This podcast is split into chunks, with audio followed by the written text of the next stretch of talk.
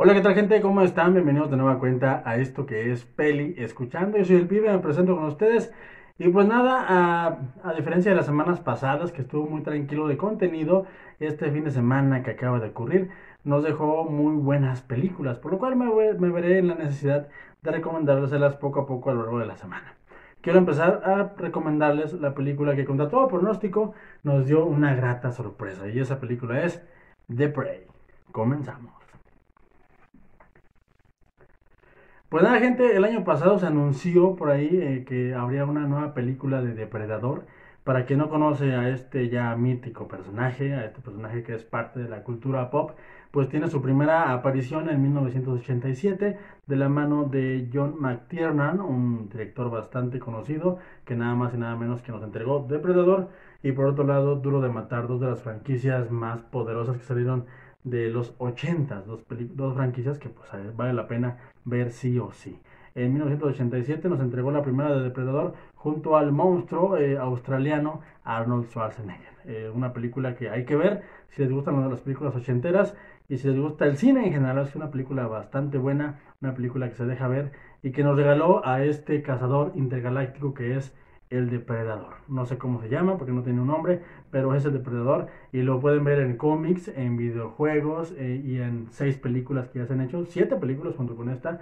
Y había mucha expectativa realmente gracias a, a lo que se veía, se veía que por primera vez se iba a explorar a este personaje en otros en otros tropos, en otras historias, no nada más lo que se venía haciendo desde el 2010 para acá, que nada más era como buscar el pretexto para ponerlo en pantalla y que se usara y que hiciera lo suyo, este, había realmente una, una, una apuesta por contar algo nuevo y por, por, regresar un poquito a las bases, que es, si no conocen las películas de Depredador, pues es nada más y nada menos que ponerlo en contra de otras personas que le pueden hacer frente al depredador, pues como les acabo de decir, es un cazador intergaláctico que en la primera película se, se encuentra de manera fortuita y se, se enfrenta a un comando que se encuentra en Vietnam, nada más y nada menos, y nos regala una película bastante divertida. En la segunda parte, personalmente muy divertida, mi favorita, perdón, es una película que se encuentra y se enfrenta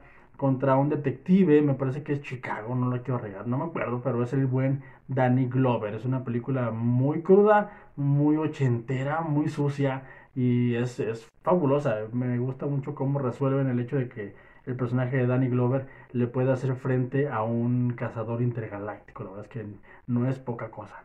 Después de eso, pues la franquicia se expandió, es muy popular, hay que decirlo, eh, y la, la, quisieron ampliar hacia otros tropos e incluso los enfrentaron contra los aliens, los xenomorfos de Ridley Scott, con grata sorpresa, la verdad es que son películas, son dos películas y son bastante buenas. Ya después, lo que sigue de ahí, pues es nada más para los fans, porque son películas que si bien vale la pena, por ejemplo, Depredadores de, del 2010 es, es entretenida, pero ya la que en el 2018, aunque Shane Black estuviera en la silla de la, de la dirección, no les quedó tan buena. Pero pero con esta película del 2022 Prey, la verdad es que regresan a el cazador intergaláctico, al depredador, al lugar en el que se merece. Y es un lugar bastante interesante y bastante entretenido de ver, muy divertido.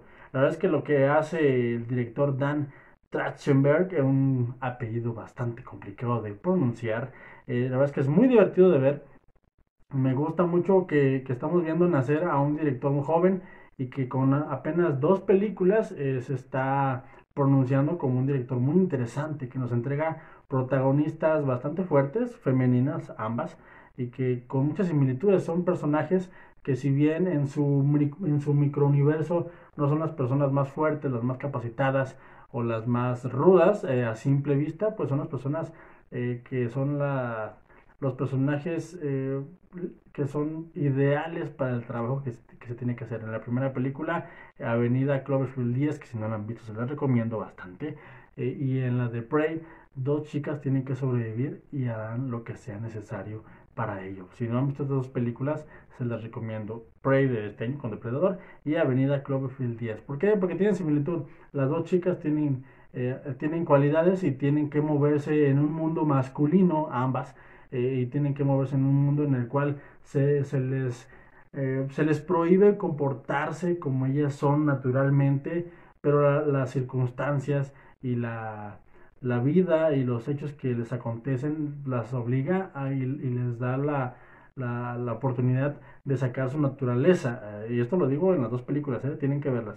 Pero sobre todo Prey, pues bueno, pues es, es, es sin metáforas, obviamente es una cazadora comanche adolescente que pues a ella la quieren remitir a una vida de, de como las mujeres eran en ese momento, eh, de, nada más recolectar alimento y hacer medicina y atender a los hombres, ella no quiere obviamente y su camino la llevará a enfrentarse a este monstruo intergaláctico.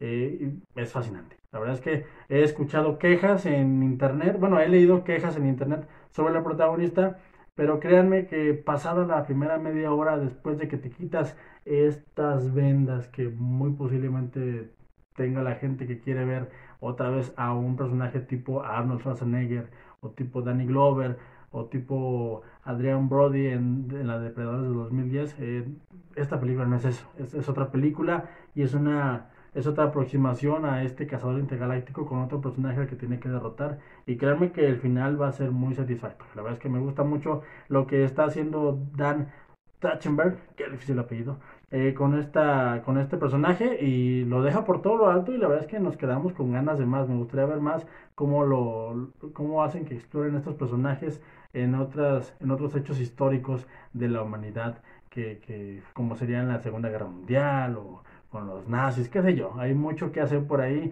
y creo que es una, es una buena manera de regresar al personaje al status quo, a, donde se merece, a un lugar donde se le respete y no nada más sea puro fanservice. La verdad es que me gusta mucho. Y si, bueno, si no han visto por alguna razón Prey, pues díganme, díganme qué esperan, eh, véanla, eh, se la recomiendo muchísimo. Si ya la vieron, díganme qué les pareció, díganme si piensan como yo, piensan diferente, no les gustó para nada, ¿por qué no? Debatámoslo, ¿por qué? ¿Qué tiene? Hay que abrir el diálogo y pues búsquenla realmente vale mucho la pena. The Prey eh, está totalmente recomendada esta semana.